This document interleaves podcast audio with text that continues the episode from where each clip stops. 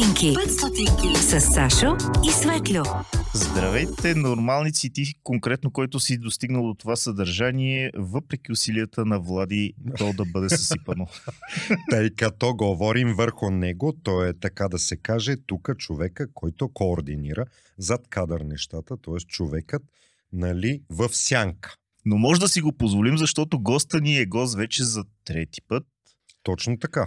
Тоест познато лице, познат глас, познат а, подход а, към а, това защо сме българи, какво ни прави българи и един интересен въпрос.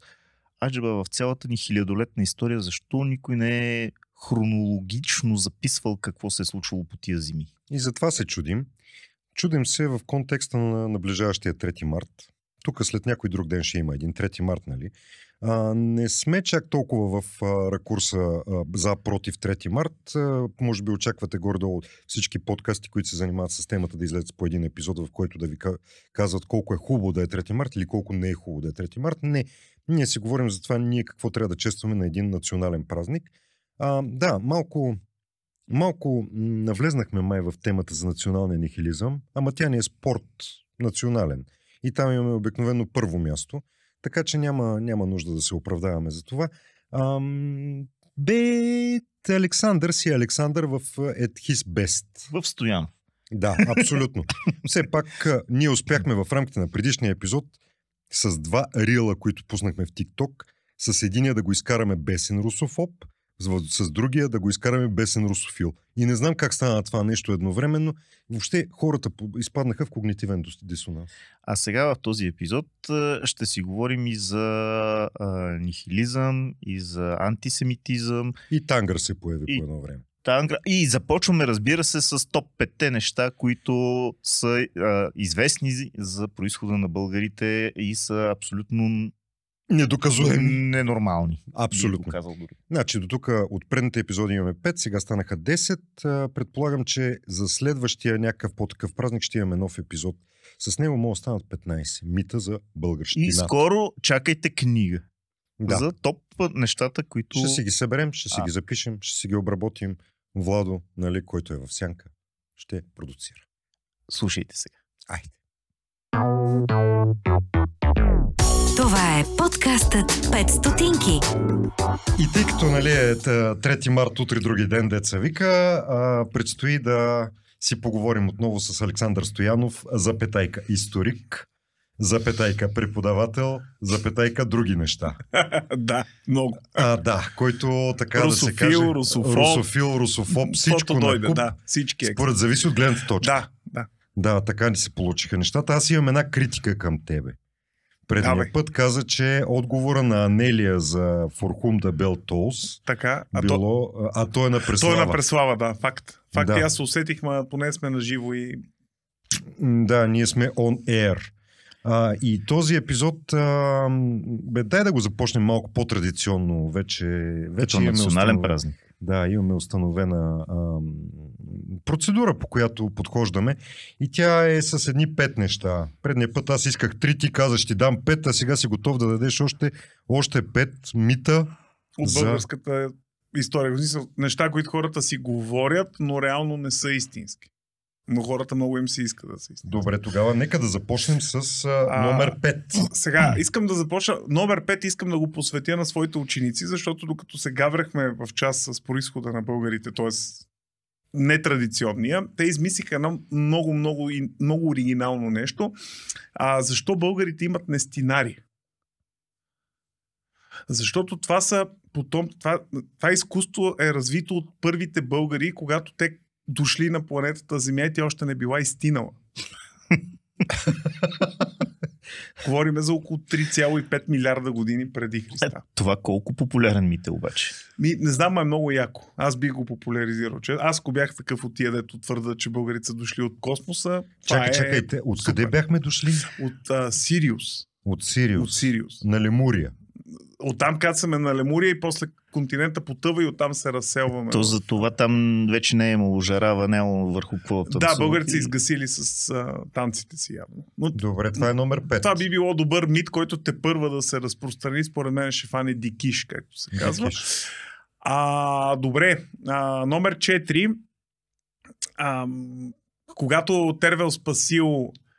Европа от арабите, или поне нали, така твърди там легендата, се едно нали, византийците не съществуват изобщо, а, толкова били благодарни европейците, че някакъв френски крал, който не е изясно какъв френски крал по това време не е имало Франция, а, наречен Филип Дългокосия, дошъл на крака тук до България да доведе дъщеря си, която да се ожени за Тервел.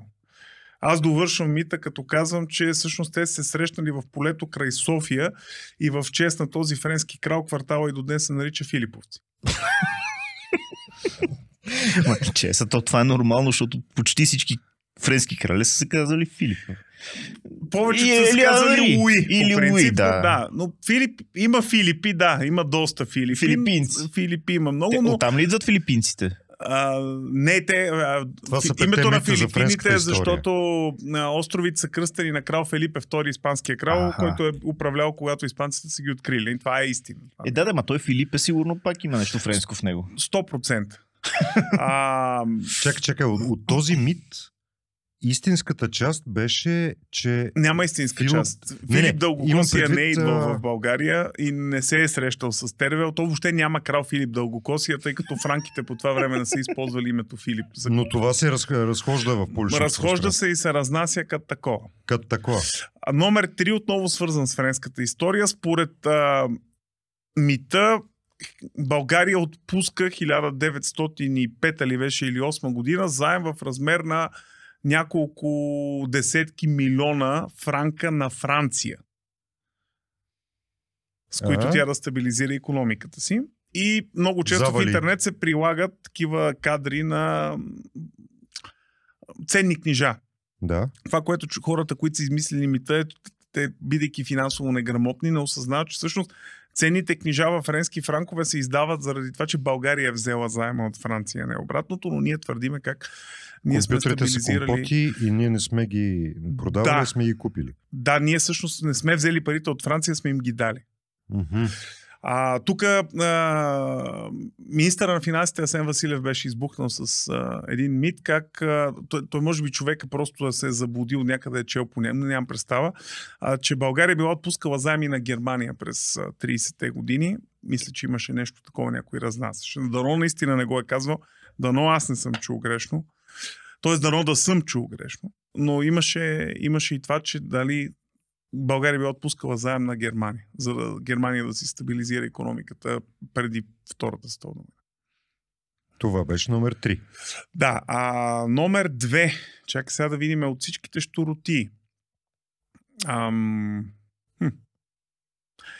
Ахил, е, Ахил е българин. И той ли? Да.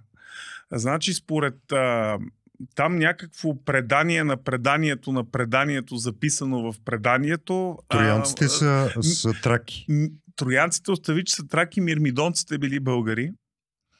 И всъщност Троянската война е вътрешно български и граждански конфликт, защото Резус, нали, той е царя на траките Фактора. от другата страна, да. И съответно, едните българи траки воювали срещу другите българи гърци и всъщност Троянската война е българска гражданска война. Чакай са ти предните ни гостувания, май каза, че ние сме единствените май, дето не сме имали гражданска война, защото всички сме Защото селени. всички са се... Да, но в древността явно нещата А, са имали били сме градове. Явно сме имали градове. Или поне най-малкото сме имали полиси. според Ясно, този ясно, мит ясно. конкретно. Така че Ахил е българин. Това е... Да. И едно... Те... Виж, аз не ги реда по нали, степен. Те всички са безумни, но ето един много любим. Ам... Средата на 19 век, вече не помня коя година, мисля, че ставаше въпрос за нещо като 1869 година, френските власти а, в Париж извикват Колю Фичто да оправи Нотърдам. Защото тя заради течове в вътрешни, във вътрешния градеж щяла да рухне катедралата и те пребродили цяла Европа за добър майстор Зидар а, и архитекти и така нататък и накрая опрели до Колю Фичто, който отишъл, оправил Нотърдам и накрая за, на всичкото отгоре за спомен направил една чешма от страни на катедралата. Това е мита. И хората вярват, значи искаме да ти кажа, че публикации с това нещо в а, Фейсбук съм виждал с понад 10 000 харесвания, което означава, че а, рича на, на, нали, от моя опит с Фейсбук публикациите, рича на това нещо е над, над 2 милиона, може би.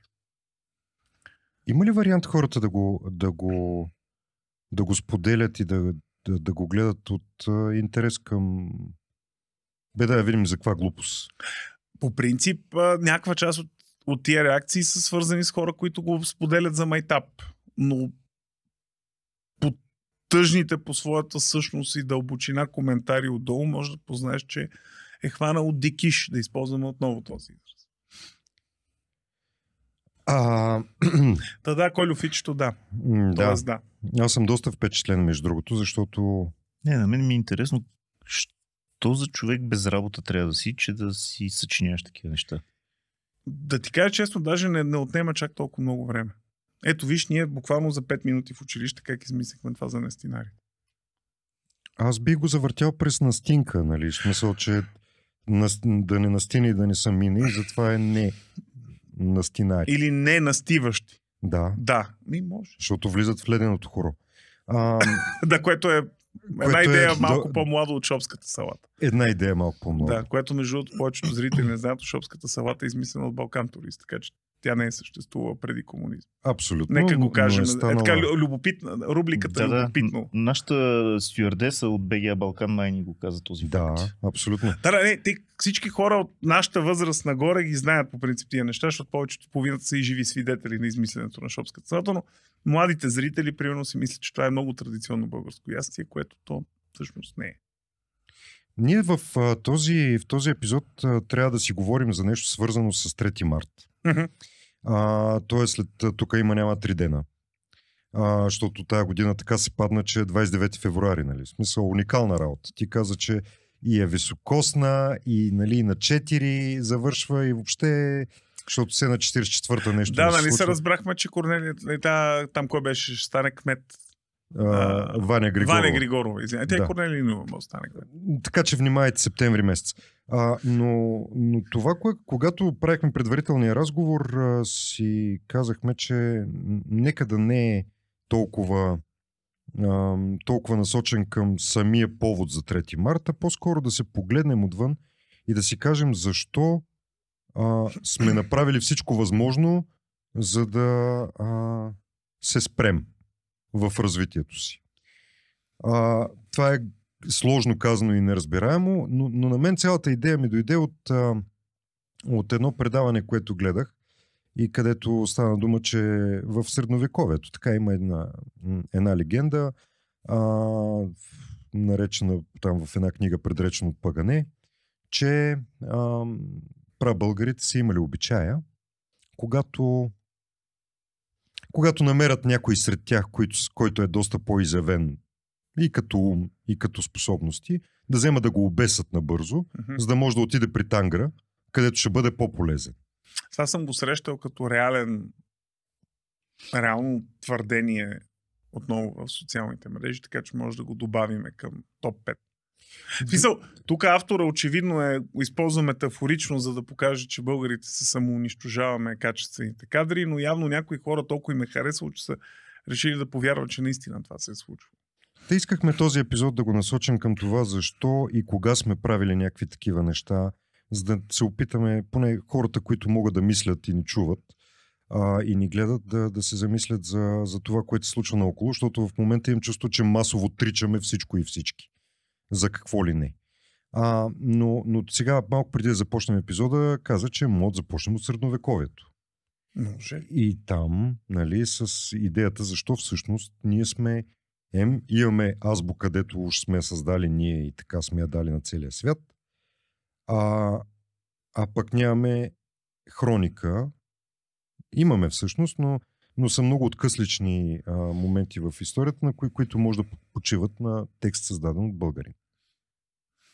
Ами, виж сега, то големия проблем е, че липсата на историческа памет в или по-скоро навика за създаване на историческа памет в народа ни прераста в тези теми, които ти беше споменал в предварителните разговори, че искаш да дискутираме за това, защо българите имат проблем с националните си герои и общо взето гледат да ги затрият в доста случаи.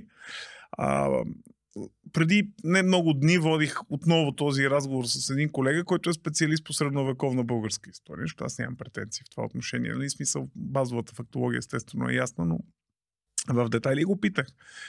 А, добре, бе, ние в крайна сметка имали ли сме средновековни хроники собствени и те са били унищожени в някакъв момент, примерно от османското нашествие или нещо такова, или просто, просто нямаме. И той казва, не истината е, че просто нямаме средновековни хроники. И Византия има средновековни хроники, арабите имат, франките имат. Остготите, които идват от а, Швеция през Полша, Украина, Балканите и отиват в Италия по време на самото преселение, развиват културата да пишат хроники. Ние нямаме. И добре, да, именника на българските ханове не е ли такова? нещо? Именника на българските князе, както се казва по принцип документа, е, е достигнал до нас в препис от 15 век в а, Московското царство. Първо, че той е адски неточен. Много е Да, там странен. има едни, дето живеят по 800 години. Оставяме на страна Витохол, който може би е Атила, може би не е, който живял нали, там 300 години и сина му Ирник или Ернах или каквото там, който 150. е живял 150 и после другите почне да живеят горе-долу, по-нормално.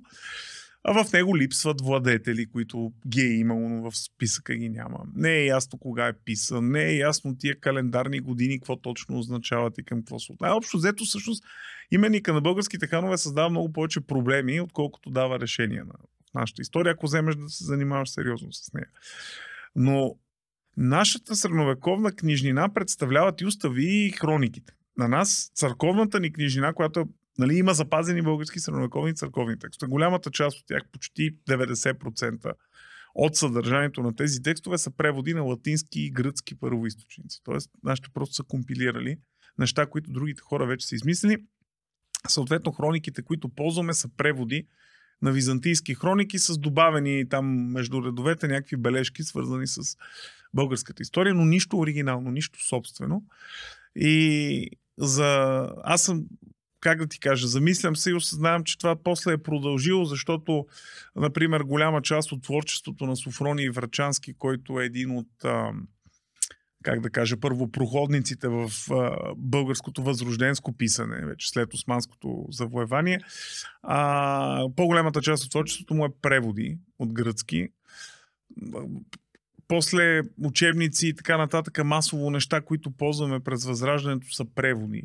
Френски, от гръцки, от руски много, от немски се превежда, от английски по-малко. А, след това, ако се замислиш, естрадната музика, с която толкова много хората се гордеят в България, реално погледнато е голяма степен е копипейст под френската и италианската музика след Втората световна война. Рок музиката ни е копипейст от английската и американската рок музика. А, поп-фолка ни е краден от гърците и от сърбите. Нещо не ни се получава много добре създаването на собствена култура. Уви. А тези хора, които... Аз те помолих да помислиш за малко и идеи за, Мгм. а, за хора, които е голяма загуба, че сме ги съсипали в, а, в миналото си. Да. А, може ли да започнем от някъде? Може би от, не от средновековието. Е, там а, обикновено, а, понеже България е била по-велика в средновековието, тогава сме имали възможност по-скоро да съсипваме другите, а не толкова себе си. Но някакси вече от по-новата епоха, понеже нямаме силите да съсипваме другите и понеже българина явно обича да съсипва, да, почнали сме да съсипваме себе си. А как си обясняваш, че нас ни има, а всички, а голяма част от тия с хрониките ги няма? В смисъл, това е някакъв дисонанс такъв. В смисъл, И ние сме много упорити гадове по принцип. Ти нали миналия път ме беше питал неща, които ми харесват при нас и да. Нашата издръжливост като народ е феноменална. Както и способността ни да асимилираме другите, които се оказват за добро или лошо а в нашия хабитат, да го наречем. Защото българите са особена форма на живот на планетата Земя. Нали, какво беше Господ създал българските земи, казал много са красиви и след това за баланс създал българите. Нали, което е български вид. То това принцип. май е валидно за Пловдив най-вече. Нали, хубав град пълен с майни. Спрете така, спрете, моля ви, нека да не продължаваме. А, както английския крал а, Едуард а, Дългокракия в филма Смело сърце казваше, големия проблем на Шотландия е, че е пълна с шотландци. Нали? Най-вероятно византийците, примерно, са разсъждавали за България. Много хубава земя. А, сборна. хората са кофти. А Всъщност, не е ли това разковничето на въпроса, който Сашо зададе за хроникьорите, дето изчезнали и ние дете не сме изчезнали, ама нямаме хроники. А всъщност тази адаптивност не е ли точно благодарение на това, че няма за какво да се... Няма какво да ни закотви.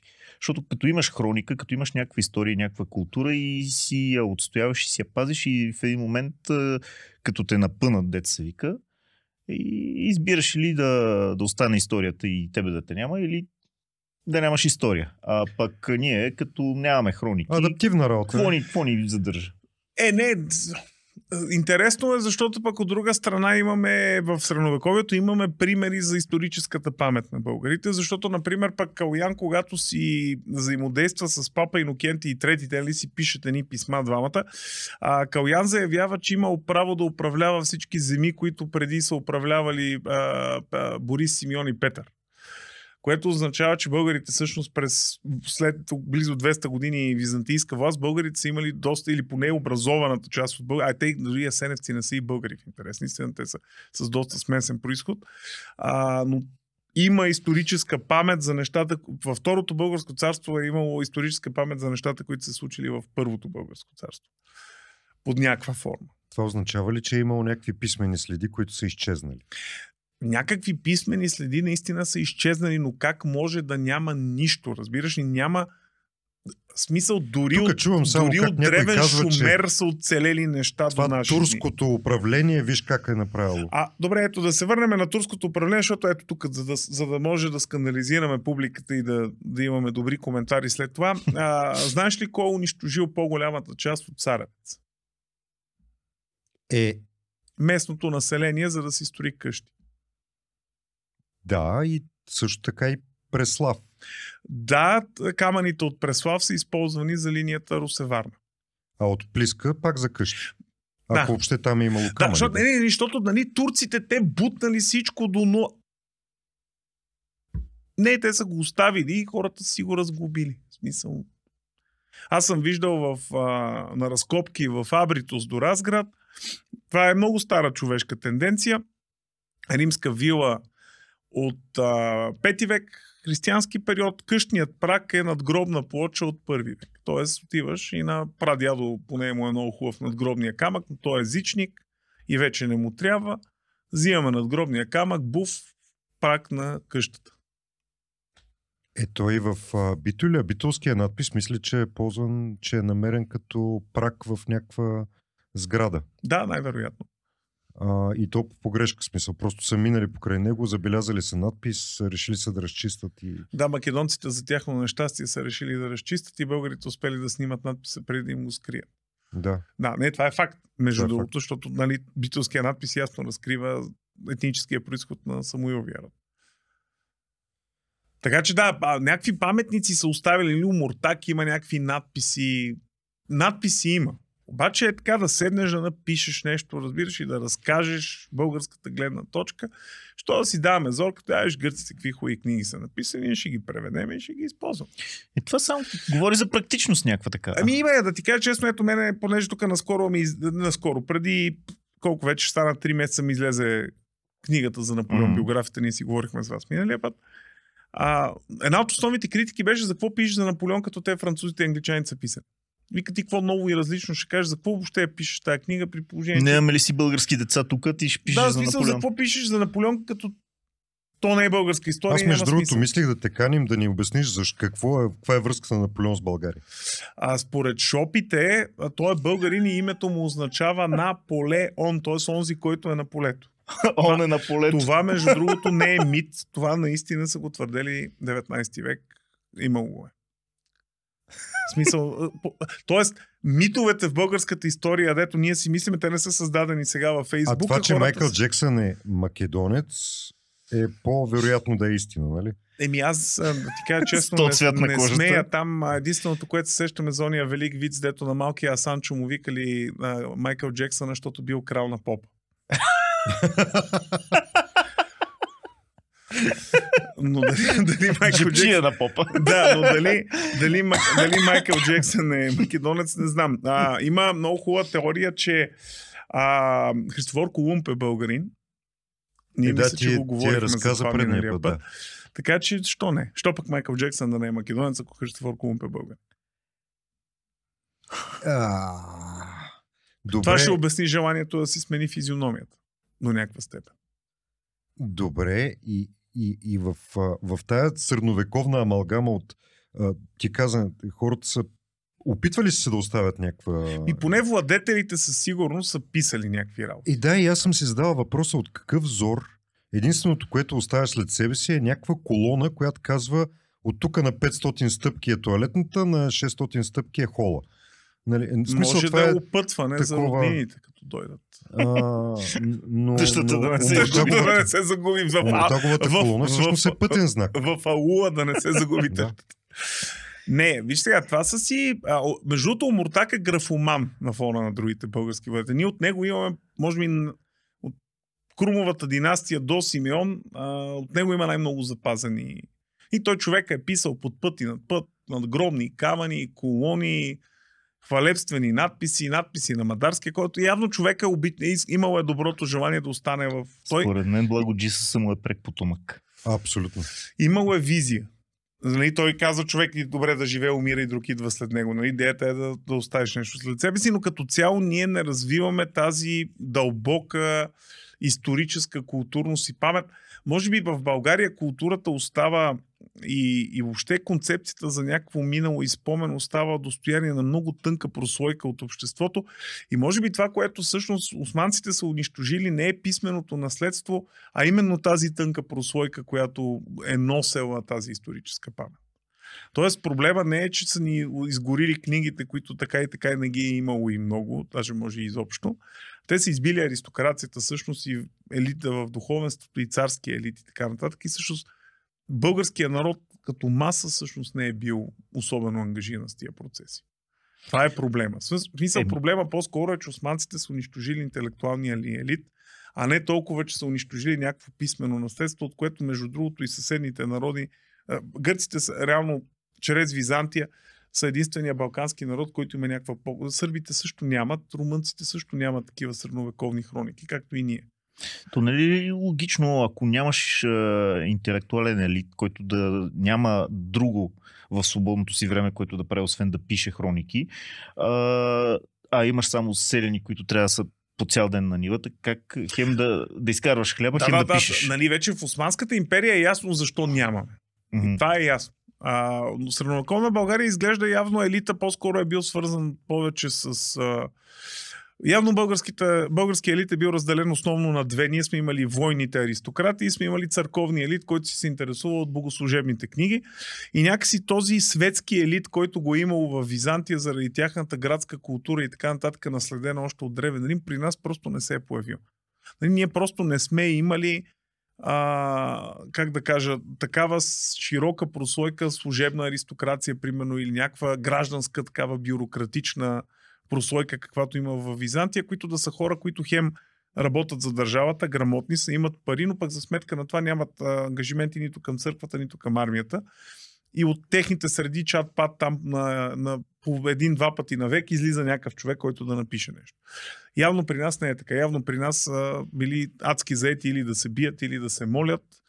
И а, имайки преди, че ние нямаме тази а, градска култура, която има средновековна Византия, защото в България а, не имало- няма градски центрове. е, то да, в смисъл има няколко, няколко. града, които си струва да ги отбележим и горе-долу другото си е а, хората си живеят на, по провинцията. И ти си абсолютно прав. нали, Там пешо на нивата, той нито... да, Наполеон. той, да, Наполеон, нали? Той си е на полето и те, те са и масово неграмотни. Имайте преди, че ние през средновековието тук а, на един милион човека, ако е имало сигурно 10 хиляди максимум, които са можели да четат и да пишат, че е добре.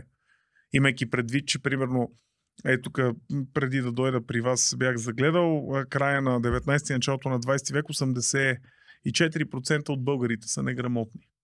Тоест при население от около 3 милиона и 300 хиляди българи след съединението, около 2 милиона и 800 хиляди са неграмотни. И това е след а, възрожденските училища, все пак 19 век, а не 9. И представи си какъв е бил процента през 9 век. Там може би 0,1% са можели да четат и да пишат. И до там. Добре, стигнахме до, минахме през някаква част от средновековието, то, то не е чак толкова а, в фокуса на разговора, по-скоро някъде между 1400-та и 1700-та година, тук всъщност не се случва нищо. Нищо съществено. И изведнъж явно няколко, те са повече от 10 поколения.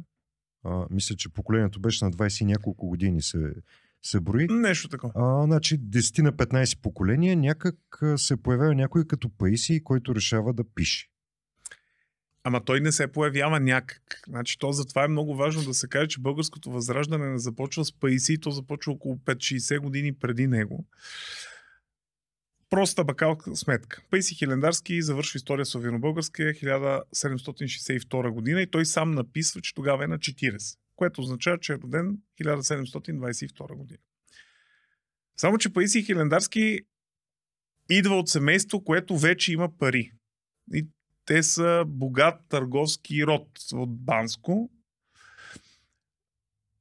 И когато говорим за такива пари сред българи, а, няма как баща му да е новобогаташ. Тук говорим, че и мутра няма как да е. Да. А, което означава, че парите ги е изкарал най-малкото дядото на Паиси. Нали, Поне дядо му трябва да е почнал да трупа парите, за да може баща му вече да е богат, за да може Паиси вече да е Паиси. Ако Паиси е роден 1722 година, ние знаем, че той има по-голям брат, Хаджи Вълко, който също е търговец. А, по принцип няма как баща му, бащата на Паиси да е бил на по-малко от 20 години, когато Паиси е роден. И проста математика и биология. Най-вероятно бил и на повече от 20, защото той има и по-голям син. Но да речем, че е набил на 25. Примерно. Това означава, че бащата на Паиси е роден не по-рано от 1697 година. Грубо казано. Само, че разбрахме се, че трябва дядото на Паиси да е свършил тази работа. Дядото на Паиси също не може да е бил на по-малко от 20 години, поне, когато а, се е родил бащата на Паиси, което означава, че дядото на Паиси е роден м, примерно някъде между 1660 и 1670 година. Тоест процеса на замогване, осъзнаване и промяна в мисленето на българите трябва да е започнал някъде след 1680 година, за да може през 100 години 1762 по-късно. година Паисий вече да пише история, защото той в самата история, ако се зачетеш, ще видите, че той пише, че пише тази книга заради това, че някаква част от неговите сънародници проявяват ясен интерес към миналото на България. А интереса към историята и към културата идва след парите. Значи там, където няма пари, няма култура. Там, където няма пари, няма история, там, където няма пари, няма изкуство. Може би това е и част от проблема всъщност на средновековна България, защото първият български владетел, който има собствени монети, е Иван Асен II. Ние до тогава не сме имали собствена валута. Нали, защото тук мрънкат как еврото щяло да обезличи България, ама България по времето на Симеон II, а, на Симеон I, извинявам се, е работила с византийски пари. Не, някак си Симеон не е имал проблем с това да ползва византийски Не пари и да има гигантска империя. И някак си не се е обезличил.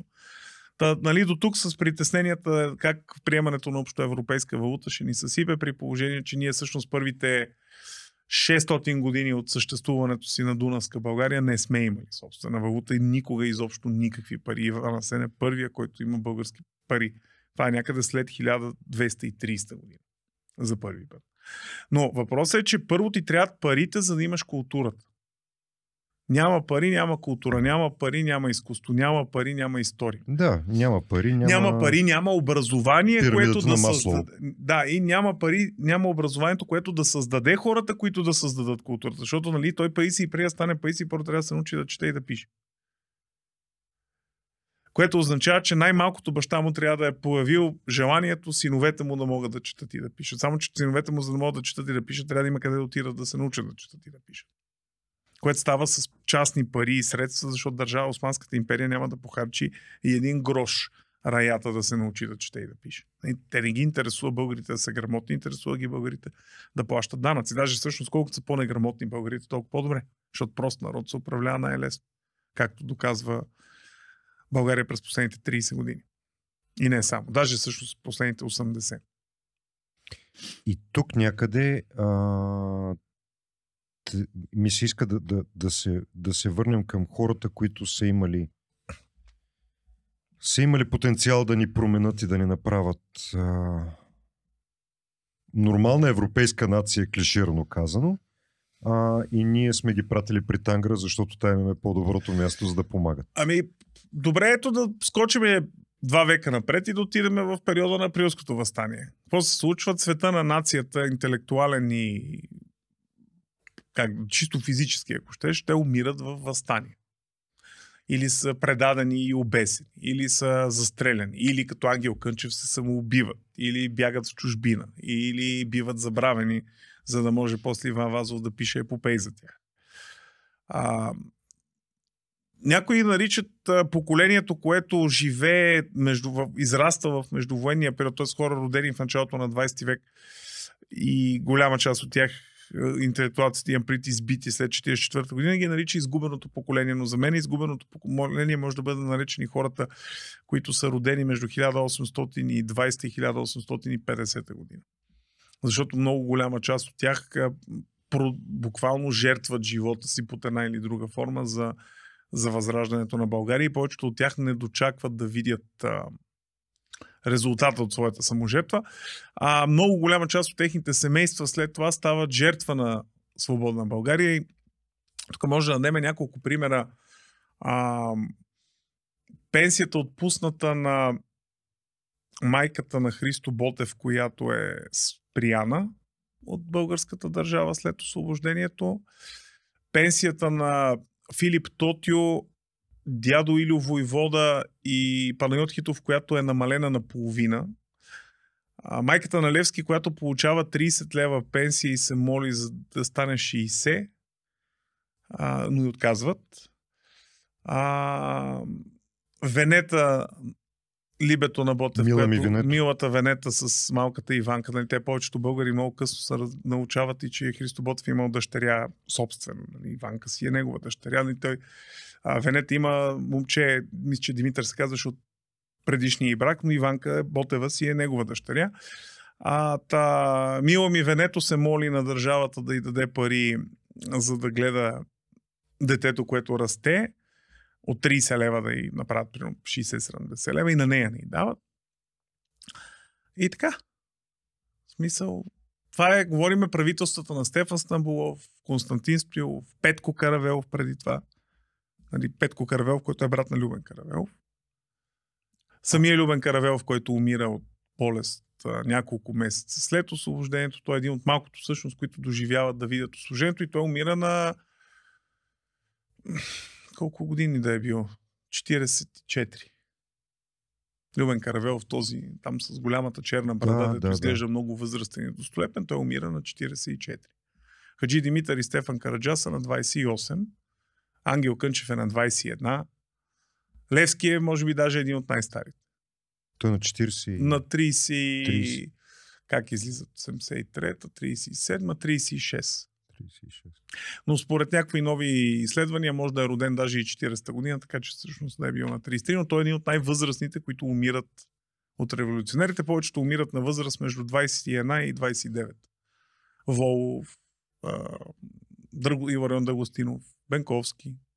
След освобождението, какво се случва с този елит, който е бил ония с хубавите къщи, Копръщица, Пловдив, тук там е. Е, той си остава.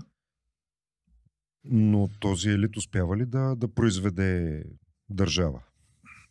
Защото имам чувство, че съвсем други хора се намесват там. Ами, а, интересното, например, е, че един от българите, които се подписват под а, смъртната присъда на Левски, защото Левски е осъден съвсем законно от Османския съд. Даже има българско жури.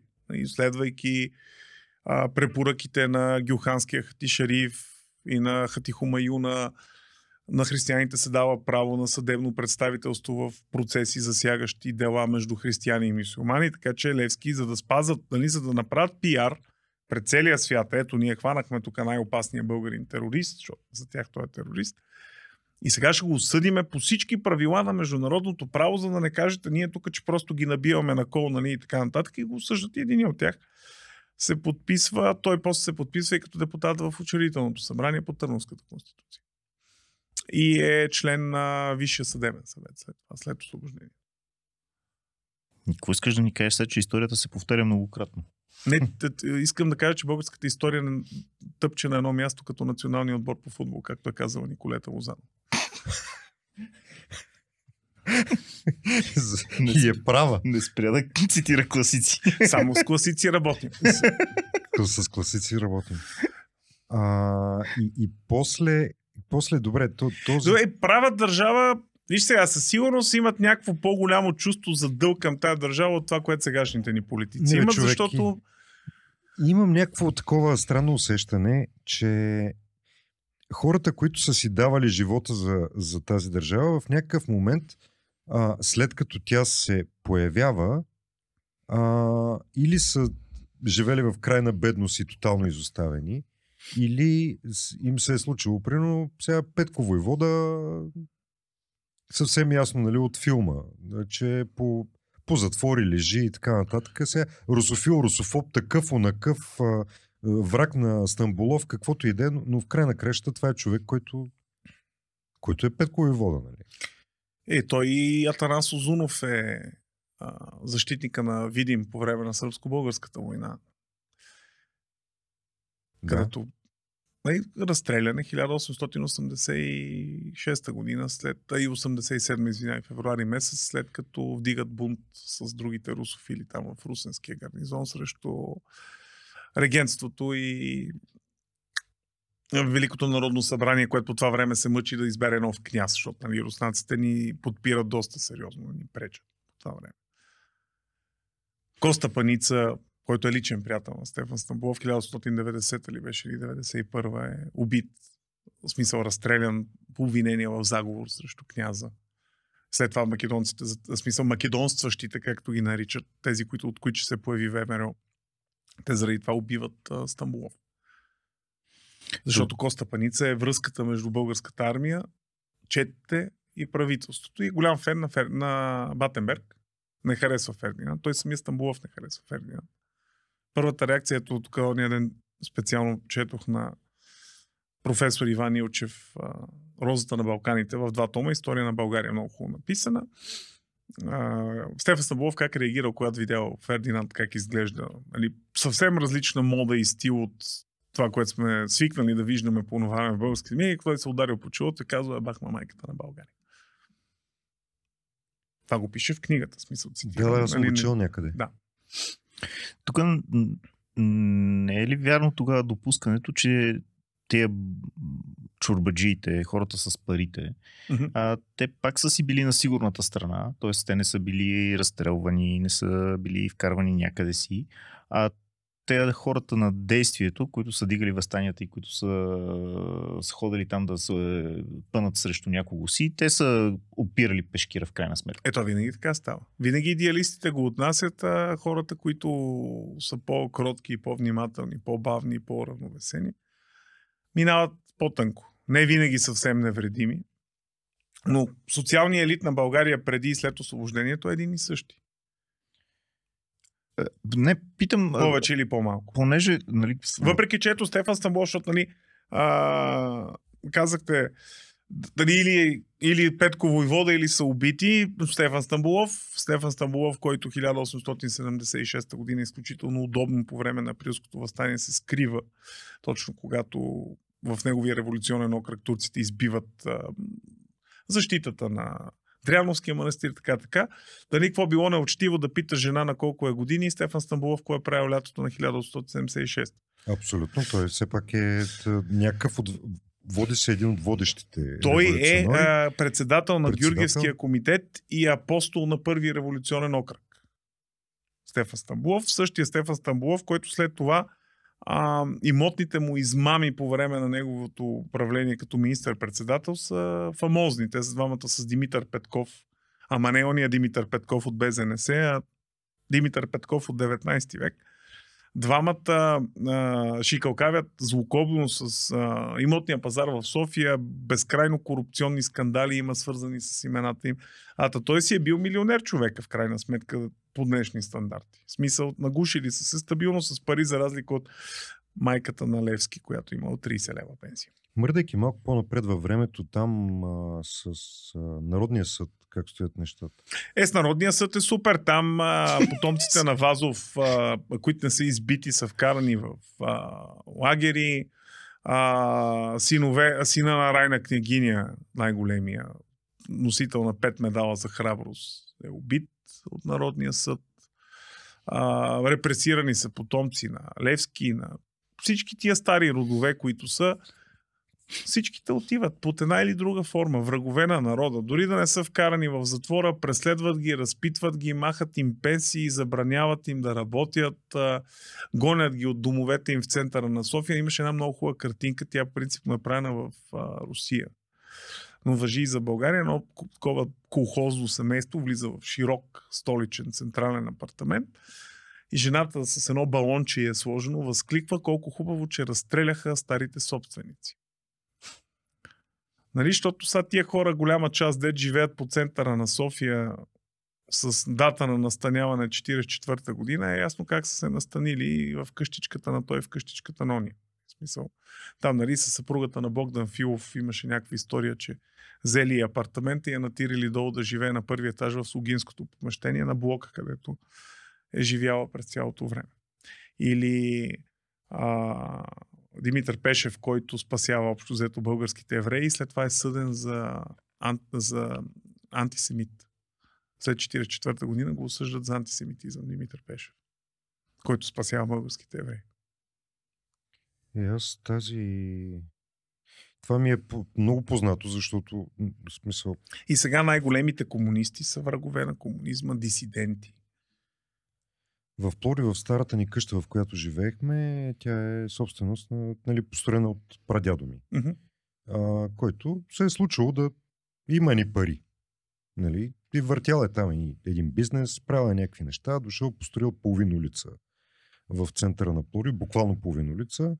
А, и в някакъв момент от време те, нали, след 44-та година, ние се оказваме, че живеем в една, една стая от от тая От- къща, От тая с още улица. пет или шест други семейства, Мгм. които аз помня как, как викаха по баба ми, че буржуаз, мръсна бурж, буржуазка. Това е 80 и някоя година още.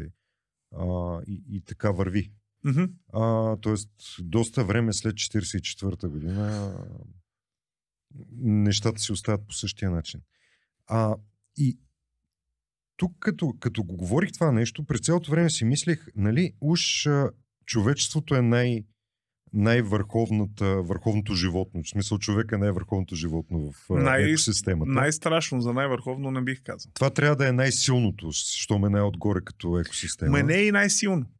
И- Най-изобретателно. имам чувство, че точно, а, точно в някакъв момент се поддържаме слаби от това, че постоянно тези, които могат да водят каруцата напред, да, да я теглят, нали, ги, ги премахваш, за да може масата от а, неграмотни, безпросветни, а, по, по-низки духом хора да, да, да живее добре, от което се възпроизвежда нова маса от неграмотни, безпросветни и ниски духом хора. Айн Ранд би харесала твоя прочит на историята със сигурност.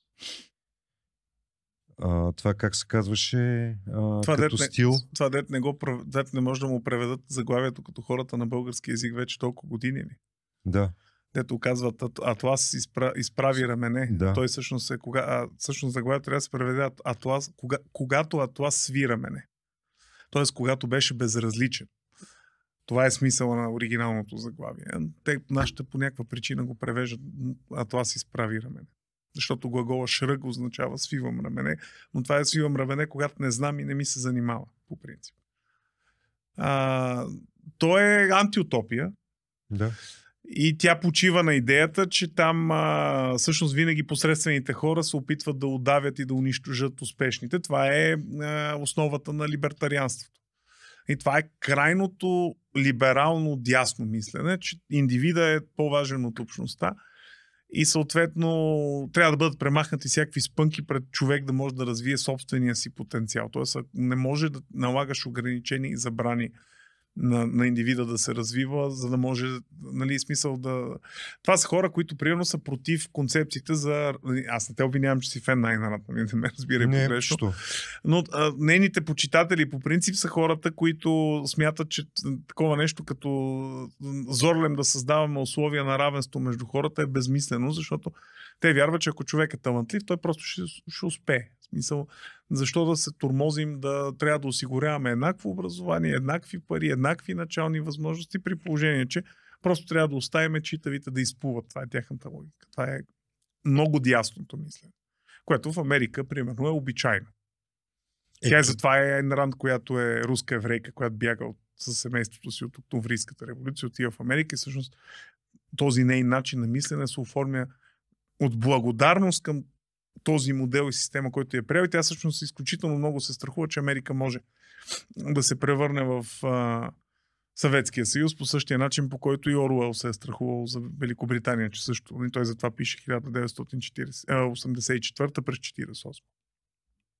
А имаме ли примери на хора, които все пак сме успели да им отдадем евала за това, което са направили? Ами, Защото им постепенно... чувство, че ос- освен Вазов, не мога да се сета за някой, който е бил в а, различни етапи от развитието, направил е нещо и, и след това нали, хората са го... Виж сега, проблема е, че когато тези хора са правили нещата, е било твърде скоро, за да бъдат оценени. След това са дошли комунистите и те са се постарали нещата, които тези хора са правили, да бъдат забравени, защото не са правени от тях. Нали? Кмета на София Иван Иванов, който за малко не го убиват но го оставят жив само защото е единствения по-читав хидро, хидроинженер, който след това им помага за да направят язовир Искър. А, това е човека, при който общо взето е построено по-голямата част от нещата в София, които днес гордеем като съдебна палата, банка и куп други сгради са оправени. И по това водопровода време. Водопровода е довършен даже малко преди това. Но разширена е София, примерно хората в Драгалевци и Симеоново могат да му благодарят, че са граждани на столицата, а не са от околните села и някакви такива работи. А, та, нали, той човек през 30-те години те са го оценявали, радвали се за му се, но той е бил кмета в момента. Тоест, момента да му се издигат паметници е бил примерно 70-те години. Ма 70-те години няма как да издигнеш паметник на Иван Иванов в София. И ще издигнеш паметника на съветската армия. Сега вече нещата малко се нормализират от гледна точка, че хора като Иван Иванов вече всички ги знаят кои са или поне надявам се и говори се за тях. Генерал Колев, който по времето на комунизма е забранен, защото се е бил с руснаците. Сега вече има паметник на генерал Колев. А полковник Дрангов, примерно, и на полковник Дрангов вече има паметник. А, издигнахме, там тя е една мъничка паметна плоча и на, дори на един германски пилот, който Врангел, който жертва живота си за България 43-44 година покри бомбардировките. И на него вече има паметна почта ни през комунизма. Как ще има паметна почта на германски военен? фашистски. Не, той е фашист. Да. Въпреки, че германците не са фашисти, а са нацисти, но иди обясняй на комунистите каква е. Нали, проблема между фашистите не е, не е смешно, е, но национал-социалисти нали, на, нали, комунизма идва от социализма. Някакси им е много болезнено да кажеш, че просто национал-социализма е като комунизма, ама национал. Защото фашизма е друго. Национал-социализма е лява идеология. Аз, хората много се заблуждават, че национал-социализма е дясна идеология. Тя не е дясна идеология, тя е лява идеология. Просто е национална, а не е интернационална. Това е разликата между комунизма и фашизма. Иначе, а и расизма до някаква степен. Въпреки, че в комунизма също има расизъм. А говорейки за, за всичко това и, и с идеята, че сме свикнали да се караме, самобичуваме и така нататък, това много ли е ха- характерно за, за българската семка ли е? Или някъде А не, другаде? хората си такива по принцип, просто ние сме си чапати. А, индивидуалисти сме. Ние сме много интересен народ, защото ние едновременно искаме да имаме социалист, така едно ля- по-ляво мислене, т.е. някой да се грижи за нас, някой друг, не ние сами, но същевременно сме подясно му индивидуални. Тоест, ние хем искаме някой друг да се грижи за нас, хем искаме да сме супер свободни да бъдем себе си. Само, че ти или трябва някой друг да се грижи за тебе и, и ти да си подчинен на този някой, който се грижи за теб, или трябва да си много индивидуален, но трябва и сам да се грижи за себе Да си. си носиш отговорност. Да, а ние хем искаме друг да ни носи кръста, хем ние да сме много готини и сами. Много сме странни. Това ми звучи като еврейщина малко. Ми... Не точно, защото те не, не са такива. Те не, не са такива. Те нямат проблем да се погрижат за себе си. С всички средства, които са възможни. Око за око, паста за зъби, както е казал Кембъл, лека му пръс. И другия му велик лав, умумува, умцарува и умбелия делфин. Умбеле да. да. Да. Бели? Бели я делфин. А, да. така. А, но а, ние сме с такива вече пати сме шашави, странни, нали, разбрахме се адаптивни и оцеляващи. То си ни е част от това. От, а...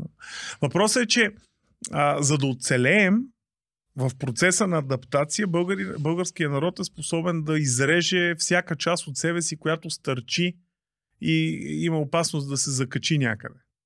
Нали, тия е, драките в, в нашето общество. Хора като Ботев, като Лескин Шилов, турба не стои. И затова трябва да му щупиш върха, за да не стърчи от турбата. Защото турбата иначе няма да може да продължи да върви напред, ако много стърчи. Така че ако народа ни усеща, че нещо му пречи да се търкаля свободно напред, той просто ще го пречупи това нещо, дет му пречи, за да си продължиме ние да си се търкаляме напред. Това- В някаква посока. Не е много ясно каква. Да, по- понеже напоследък много популярен лав е, е, че в световен мащаб има липса на лидерство. Мгм. Какъв в, в контекста на нашия национален празник, тук след някой друг ден, а, трябва да е нашия национален лидер, който да, да бъде копие, не ами Па и да оцелее в да тази бъде ситуация. някой като, като тия, дето ги си ги татуират момчетата по пръстците, а, ама, ама да е с, с такива лидерски качества, че да, да може да, да изведе тая нация на някакво друго ниво. Какви, как, И виж как, сега, трябва, ние- как трябва да изглежда този Ние единственият ни национален лидер, който е успял да се развие в това общество и да оцелее и да не бъде щупен, поне не и от България, е Борис Трети. Той е единственият успешен, израснал на българска почва политически лидер. С всичките си негативни страни, оговорки, критики, които могат да бъдат Да, отправени, ама и него са го оправили, както се казва. Германците са го най-вероятно са си Са го, го сготвили. очистили и са го сготвили накрая и него, но въпросът е, че той е най-близкото до успешен лидер в новата ни история, човек, който е израснал в България, познава из основи. Виж сега, в съвременната България нас не ни трябва един лидер. Това, което ни трябва е а, доктрина за развитие. Тоест, ние трябва като народ да, да си определиме цели и да ги следваме. Проблема е, че ние нямаме такива цели. А имаме тежнение към това да си търсим лидер. Ние, да, ние вместо да осъзнаем, че като хора трябва да си поставиме цели като народ и след това да кажем на тия, които искат да са лидери, това са ни целите, пробвайте да ги изпълните и ако не ви пробвате, просто ще ви сменяме. Ние се гониме кой е бил по-добър лидер, кой е бил по-добър водач, кой е бил по-добър там нов а, Стамбулов, нов а, Борис, нов не знам си кой си. Швейцария на Балканите, Франция на Балканите, Япония, Прусия, не знам какво на Балканите. Ние се гледаме в грешната посока. Той народ трябва да си определи цели. След 50, след 10 години искаме да сме такива. След 20 години трябва да е така, след 50 години така, след 100 години така. За образованието да направим това, за правото това. Искаме пенсионната ни система да е такава, искаме такова здравеопазване, законите ни да бъдат в такава посока, гражданските ни права да бъдат такива, образованието ни да е с етия приоритети. И като ги направим тия неща, тогава търсиме кой да ги изпълни. Нали? Защото ти, ние сме работодателите като народ. Работодателя какво прави? Развива си фирмата и решава да разширява. Измисля как, в каква посока ще разширява, измисля си целите, прави една длъжностна характеристика и тогава прави интервюто за работа и почва да търси най-добрия кандидат, който да, да пасне на тия цели, които се търсят. А Добре. ние почваме да търсиме кандидата и като намериме някакъв а, байганю, после се опитваме целите да ги нагодиме по кандидата, а не кандидата по целите. При нас винаги всичко е наобратно. Добре, де, как да стане това нещо с, а, какво беше там, прост народ? И ми трябва да спре Мисля, да е някой прост. трябва да, да осъзнава Ма- необходимостта от Ма не, не е нужно. Знаеш какво? Дори простия народ нека да си постави прости цели. Да, Хубаво, нека, защото нека държавата ни да е аграрна и нека ние да сме прости и нека целите ни да са съвсем прости и селски, но ние дори и това нямаме. Кога последно сме имали цели? Еми, може би преди 100 години. Някъде около 18-та година ги губим. Някъде, някъде около Първата световна война вече тотално сме изплискали легена след това и после вече... Борис може би му е лесно до някаква степен, защото той управлява един съсипан народ без ясна посока. Той, българите вече са били след, след първата война, те са били в такова психическо състояние, че реално погледнато с вече са търсили някой, който друг да им покаже пътя, защото те във всичките си опити, нали, те, ця, цяло, всичко им е било съсредоточено в Македония и в националното обединение и, и, и когато тия цели, които са си поставили, са рухнали изцяло и те вече са се уморили и просто искали някой друг да ги хване за ръчичка и къде да ги заведе. Все тая. Те затова и приемат комунистите в началото, защото са си мислили, че комунистите просто са по-адекватна, по-демократична альтернатива на царя.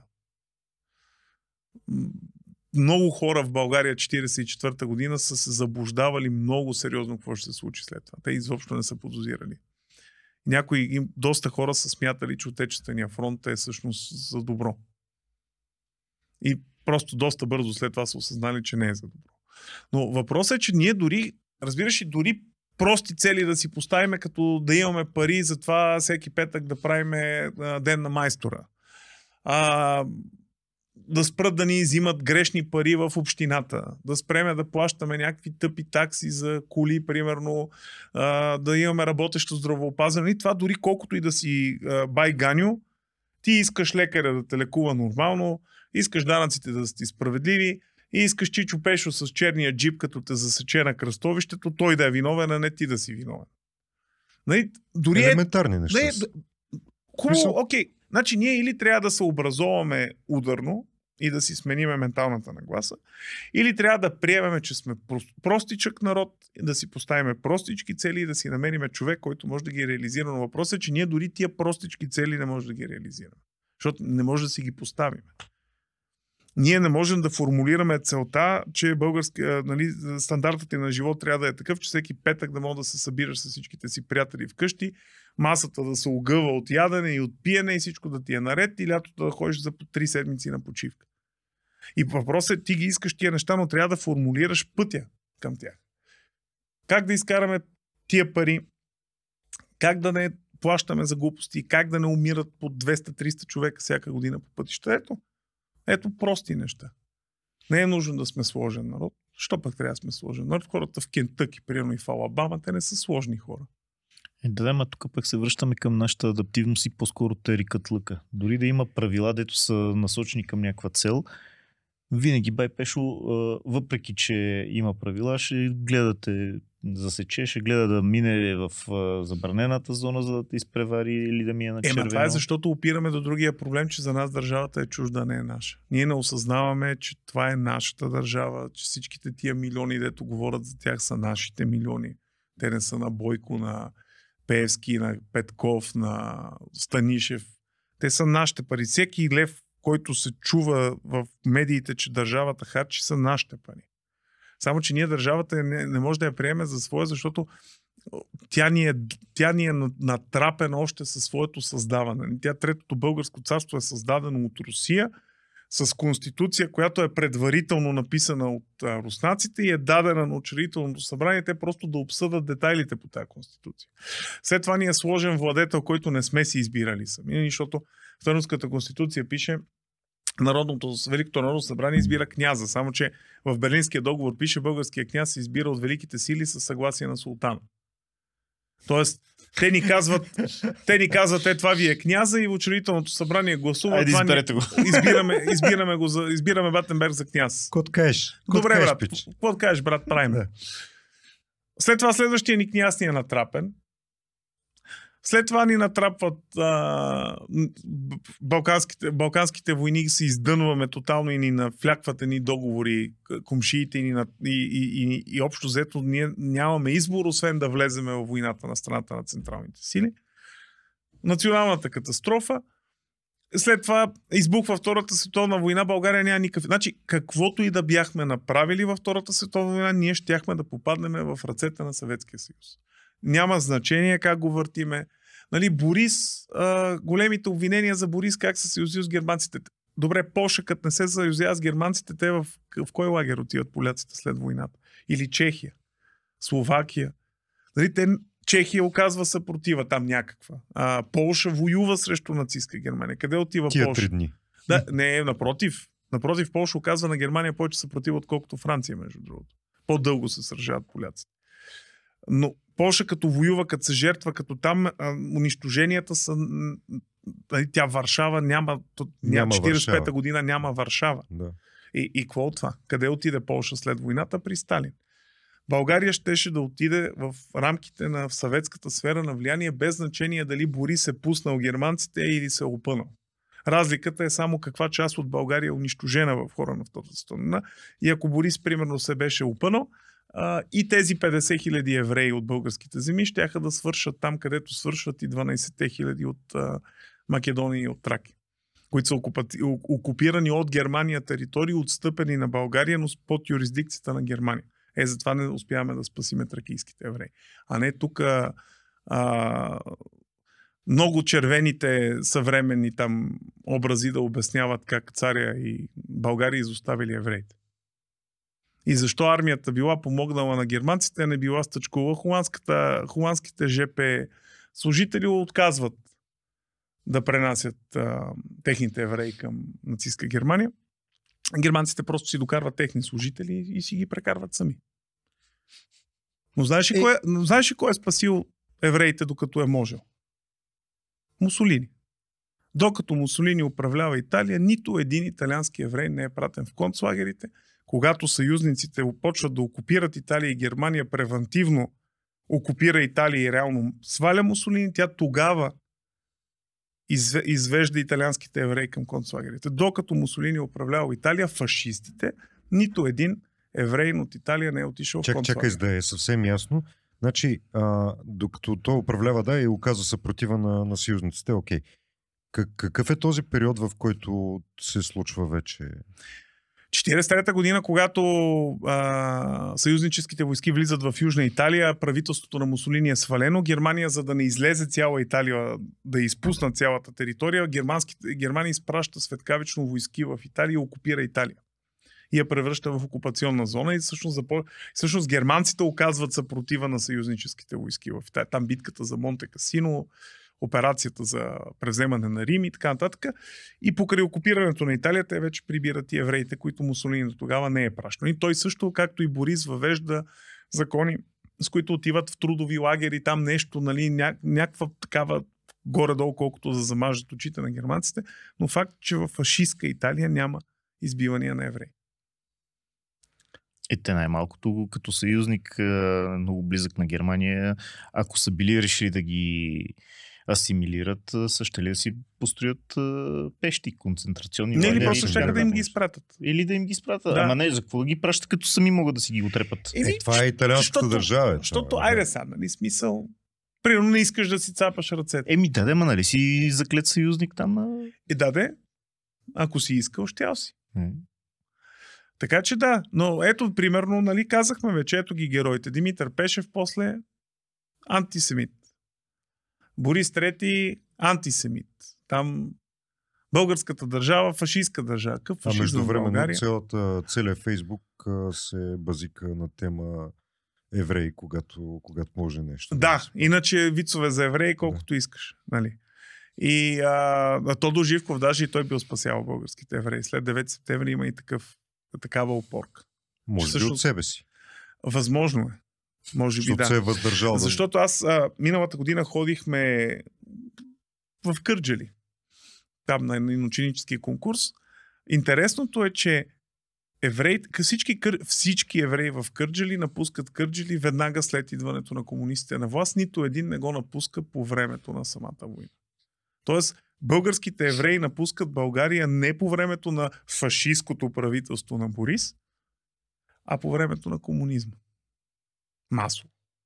Да не говорим, че след това Съветския съюз имаше там някакви случаи, където в Черно море потапят кораби с евреи, които отиват към а, Израел.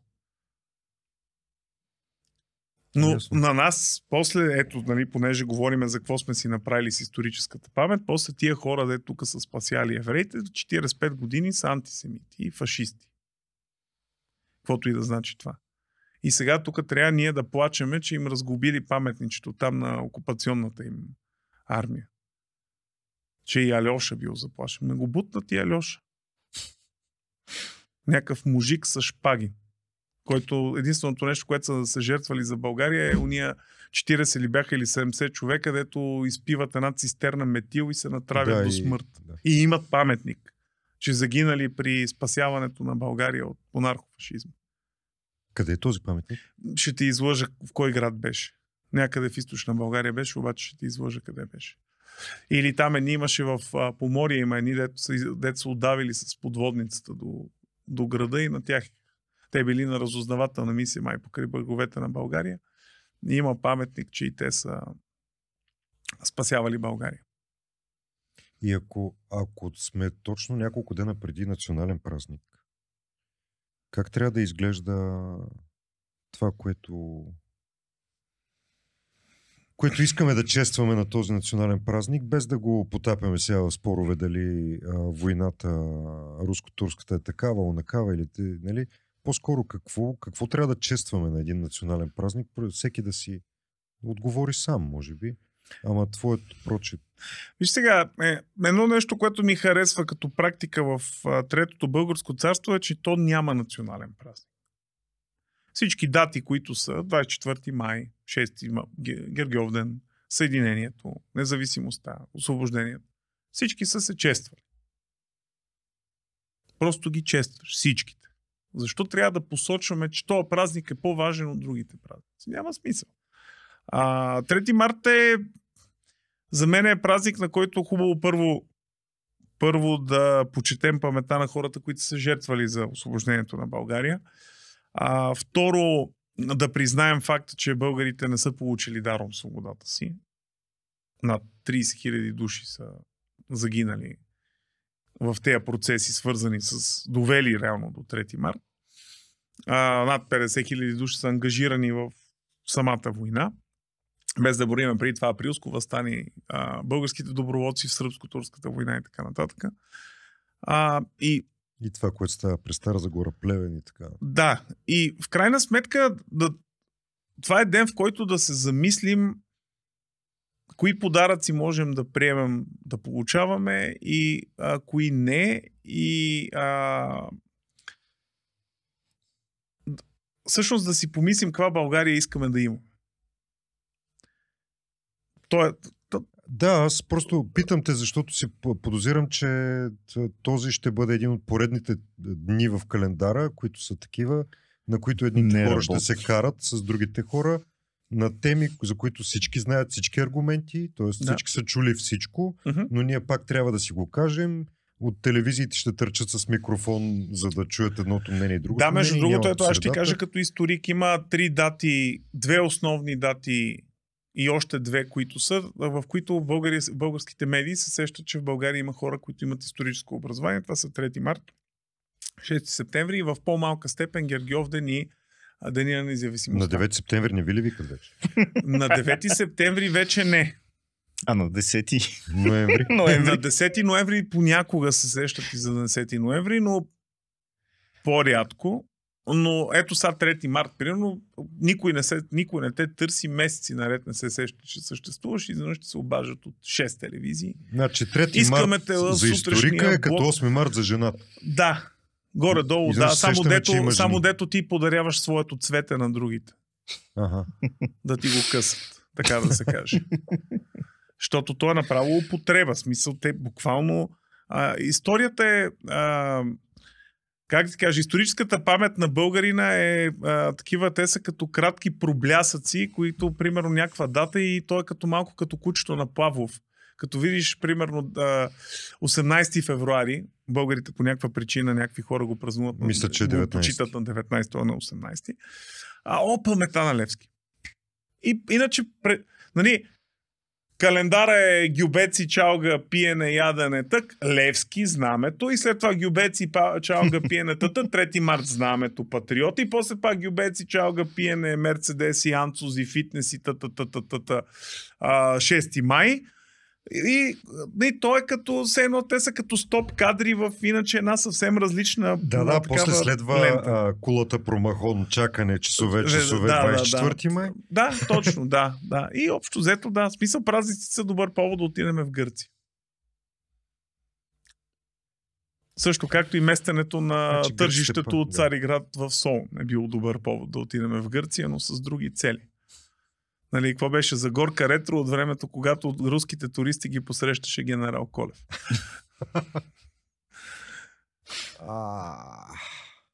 А виж сега, Хан, Хан Крум, според интернета го е казал най-добре, че българина се е провалил в момента, в който е спрял да пие вино от черепите на своите врагове. Това е, това е момента, в който нещата са се прецакали вече. Резко сме тръгнали назад И от оттам тогава. вече, там вече нещата са тръгнали смело надолу по слалома. Цитираме и Хан Крум. М, Евентуално. И Климент, Охри... писмени източници. и Климент Охридски, който е казал да не вярваме на всичко, което четеме в интернет.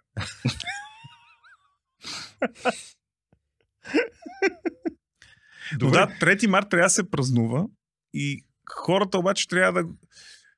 На националните празници, нали, ясно, окей, там а, тези синекурните стрелби във въздуха, прегледи и ония човек, дето з- ни е държавен глава, да може да каже някакви глупости за пред хората, както и предишните преди него и следващите след него, но а, по-важното на националните празници не е нали, поредния тупан, който ще застане да разказва някакви глупости, да някакъв микрофон на някакъв площад, в които не вярва обикновено. Аз съм му добре написани от екипа му. Националните празници са момента, в който българин да се замисли за стойността на съответния празник и да се замисли за държавата, в която живее, откъде е дошла тя и най-важното на къде иска да отиде. Така че а, дни, националните празници за мен са дни за, на, за национален размисъл, ако щеш. Какво искаме и какво са жертвали хората, за да може ние днес свободно да стоим и да си мислим и да имаме, да кокетничим с това какво бихме могли да направим с бъдещето си. Нали, защото а, цяло едно поколение хора са се лишили от своето бъдеще, за да може днеска ние тук да, Да имаме настояще, да имаме да собствено съсипваме. настояще, което да, да имаме свободата да, да батисваме. Да. Да. да. Нали, Глевски умря, за да може да бъде чорапи в патриотичен магазин и Ботев е загинал, за да може да е на кръста на някакъв пич. И последните думи на Цезар били да кръстите салатата на мене.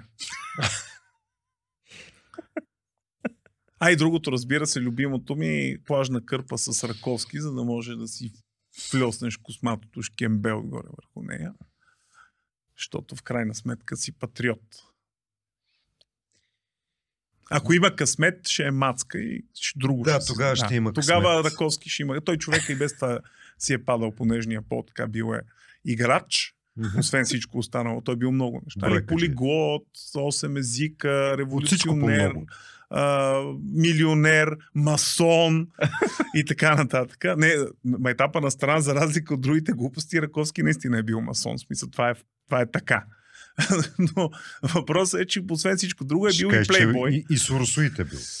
Не, защото Сорос още не е бил роден, но ако беше роден, Ние вече имаме един пример на една девойка в по-преден епизод, която 18 години работи във фирма, която е от 17 години на българския пазар. Така че ти не ми говори.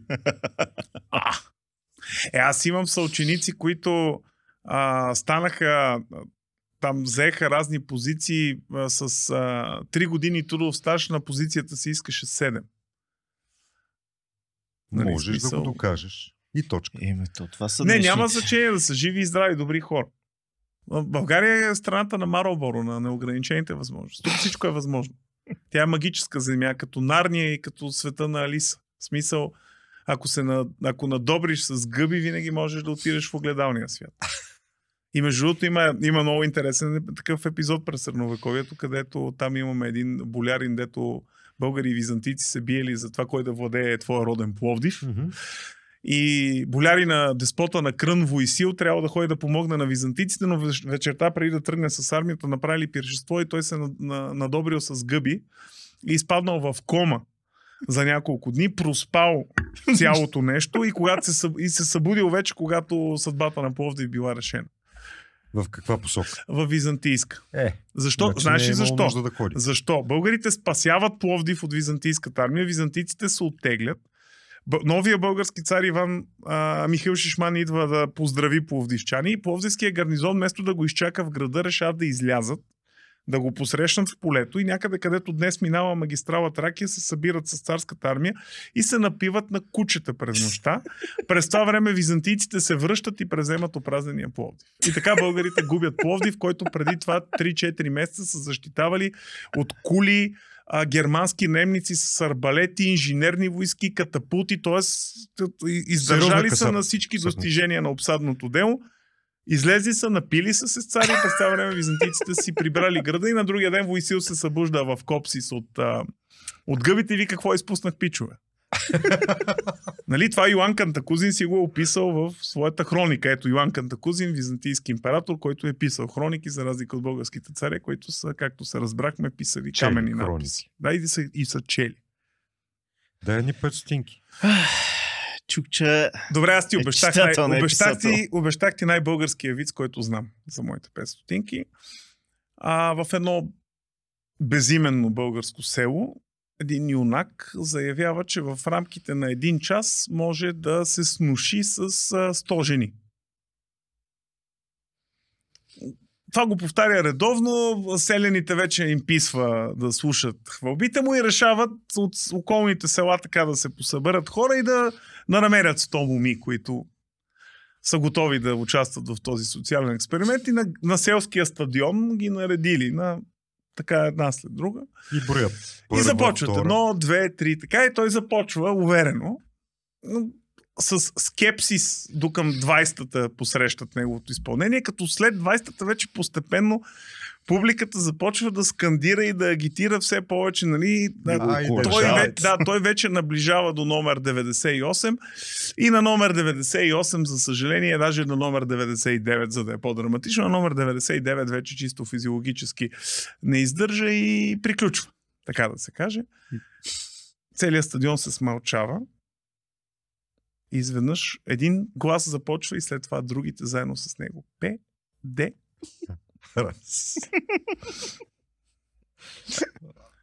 След 99 жени. Да. Е, това е, бъл... е ето българските национални герои, какво се случва с тях. да, бе, подобен на уния, дето нали, питали, а, знаеш ли, що е педер? Е, па що е педер? Па то, що сака муже. Е, па значи жена ми е педер. Това малко македонски. така. Е, сръбско, сръбско. А, да, сръбско. Сър... Братята сърбите. Между другото, много хубава мисъл на, на политолога и специалист по съвременни Балкани а, Димитър Бечев, ако искаме да разбереме защо македонците са свързани повече в момента с Сърбия, отколкото в България, трябва да си отговорим на въпроса защо Тоше Проевски е по-известен в Белград, отколкото в София. И тогава ще знаем защо. А отговора имаш ли го? Е, отговора трябва да попиташ някой специалист. Мисля, аз имам отговор за себе си, но защото сърбите са положили всички необходими усилия, а ние както обикновено чакаме македонците сами да осъзнаят колко са българи. Много ти благодарим за това участие. А, и там умната на националния празник, независимо харесвате го или не го харесвате, Не злоупотребявайте Поне с гъбите, за да. да. не го проспите. а, поми... нека да помислим поне за, за това къ- къде искаме да отидем, не толкова къде сме били. А, защото е по-важно да знаем какво предстои. А, сега, нещо да кажем допълнително? Последвайте линковете под съдържанието, което току-що слушахте и го споделете на други хора, които също да могат да се възползват от него. Няма да ви казвам да си купите Switcher, защото а, вече го знаете, а пък идва и да, а, по-топло време в годината, така че ще минем на тениски. Скоро ще ви а, Ще подканим да си гама купите неща. тениски. И да, благодарим на целия екип, който беше с нас и на Никола и на Владо, които, които са тук в студиото. И на тебе, за това, че за трети път, независимо, че те изкарахме с предишния епизод и русофил и русофоб едновременно, Което, между другото, може би не е чак толкова лоша реклама, като се замисли човек. да, но някак успяхме да те направим всичко на куп. Тоест ти на- си то само зависи от направил. ние прочита на историята. Ето. А и едно послание от Борис Първи до всички българи. Бийте децата си като малки, за да не ги ослепявате, когато пораснат. Да, и сега тук вече една част от прогресивното воинство възстава срещу нас. До следващия четвъртък. Айде. За да получаваш на време нашите епизоди, абонирай се за канала ни в любимата си аудио или видео платформа. Подкастът 5 стотинки е независима продукция и разчитаме на твоята подкрепа. Линкове към възможностите за това сме сложили в описанието на епизода и на сайта ни 5stotinki.com. Благодарим на всички, които вече са го направили.